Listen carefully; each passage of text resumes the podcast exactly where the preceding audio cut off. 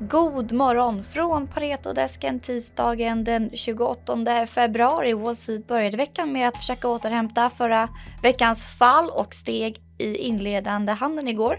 Men uppgångarna avtog sedan lite men börserna lyckades i alla fall stänga på plus. S&P för handel stängde på plus 0,3% Nasdaq plus 0,6 och DAB plus 0,2% S&P 500 är ner 3,8% hittills i februari, sista handelsdagen för månaden idag. Och även om det finns tecken på förbättrat sentiment på aktiemarknaderna efter fredagens uppgångar så är det fortsatt fokus på inflationen och marknaden är ödmjuka inför ytterligare centralbankshöjningar. Fed har ju största uppmärksamheten, men även ECB där vi ser brantare prissättning och toppen av räntecykeln ses nu i början av 2024.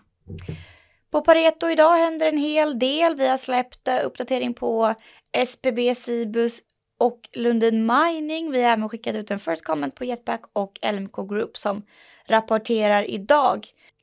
Om vi börjar med SBB så höjer vi riktkursen och eh, tar upp den till köp då aktien har kommit ner senaste veckorna och handlas nu på 34% rabatt mot vårt EPRA NRV för 2023 och 10,5 gånger förvaltningsresultatet. Givet att man har hanterat många av eh, de risker som gjorde att aktien handlades ner under förra året så ser vi nuvarande värdering som attraktiv. Man har frigjort mycket likviditet och stor andel av låneportföljen löper med låg och lång ränta. I och med att man delat ut Neobo minskar man även expo exponeringen mot bostäder och stärker sina marginaler. Därmed så har vi ett bolag som står bättre rustat nu än tidigare och där senaste veckornas nedgång gör att vi ser potential i aktien från nuvarande nivåer. Och i Cibus fall, där skickar vi ut en uppdatering där vi sänker vår riktkurs som följd av negativa estimatförändringar kopplat till högre antagna finansieringskostnader. Vi fortsätter att gilla casets defensiva egenskaper med basalsbehovsdriven livsmedelsretail, ett långt och krångligt ord. Men vi bedömer att det blir utmanande för bolaget att bibehålla sin utdelningsprofil om plus 5% per år framgent givet de makroekonomiska förutsättningarna. Nu ska vi prata mining med analytiker eh, Niklas Wahlström. Vi har ju tidigare tyckt att man ska avvakta med eh, Lumi, men idag lyfter vi upp aktien till köp. Varför, Niklas? Ja, eh, god morgon. Tack. Eh, idag släpper vi då en uppdatering på Lumi Mining. Aktien har ju kommit ner först och främst också ganska markant sen när vi släppte vår eh, preview då för kvartalet. Och nu handlar aktien cirka precis när öppning då runt 64 kronor. Så att eh, det är ju lite värdeuppsida bara det, men, men eh, det viktiga vi gör vid uppdatering är att vi främst ser ingen större skillnad i, i, i kvartalet, men ser däremot en eh, förbättring i kostnader på två olika gruvor. Bolaget släppte uppdaterade studier för tre gruvor, Candelaria, Neves-Corvo och Eagle.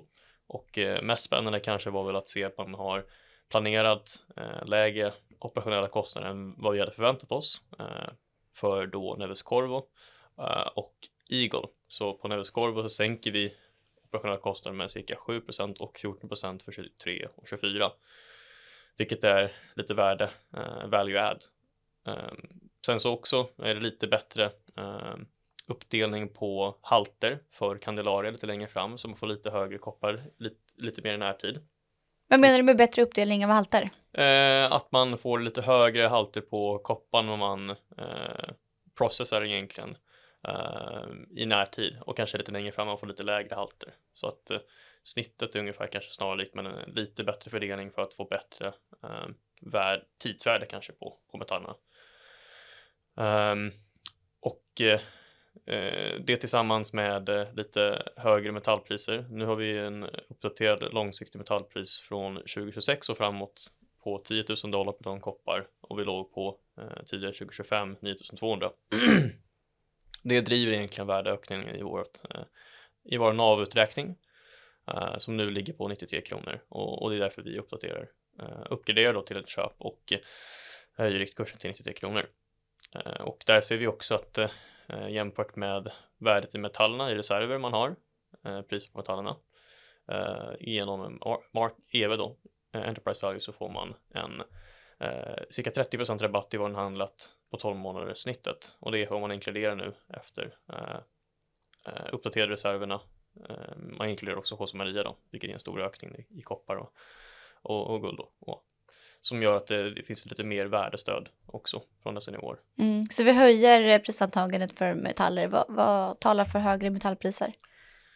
Högre metallpriser förklaras av att eh, ja, på när sikt så kan, kanske lite mer risk med att eh, när man går ner i session att det blir uh, ja, en, en step down i metaller som vi ändå har nämnt och man, vi har en target på ett, uh, cirka 7700 dollar på den koppar som är lite närtidsrisk. Men, men på längre sikt så antar man snarlika nivåer och ungefär 5% inflation så kommer man fram till cirka 10 000 dollar per ton koppar på eh, 2026. Och så kan man också jämföra det med planeringspriser för eh, metaller som olika bolag har och uppdaterar.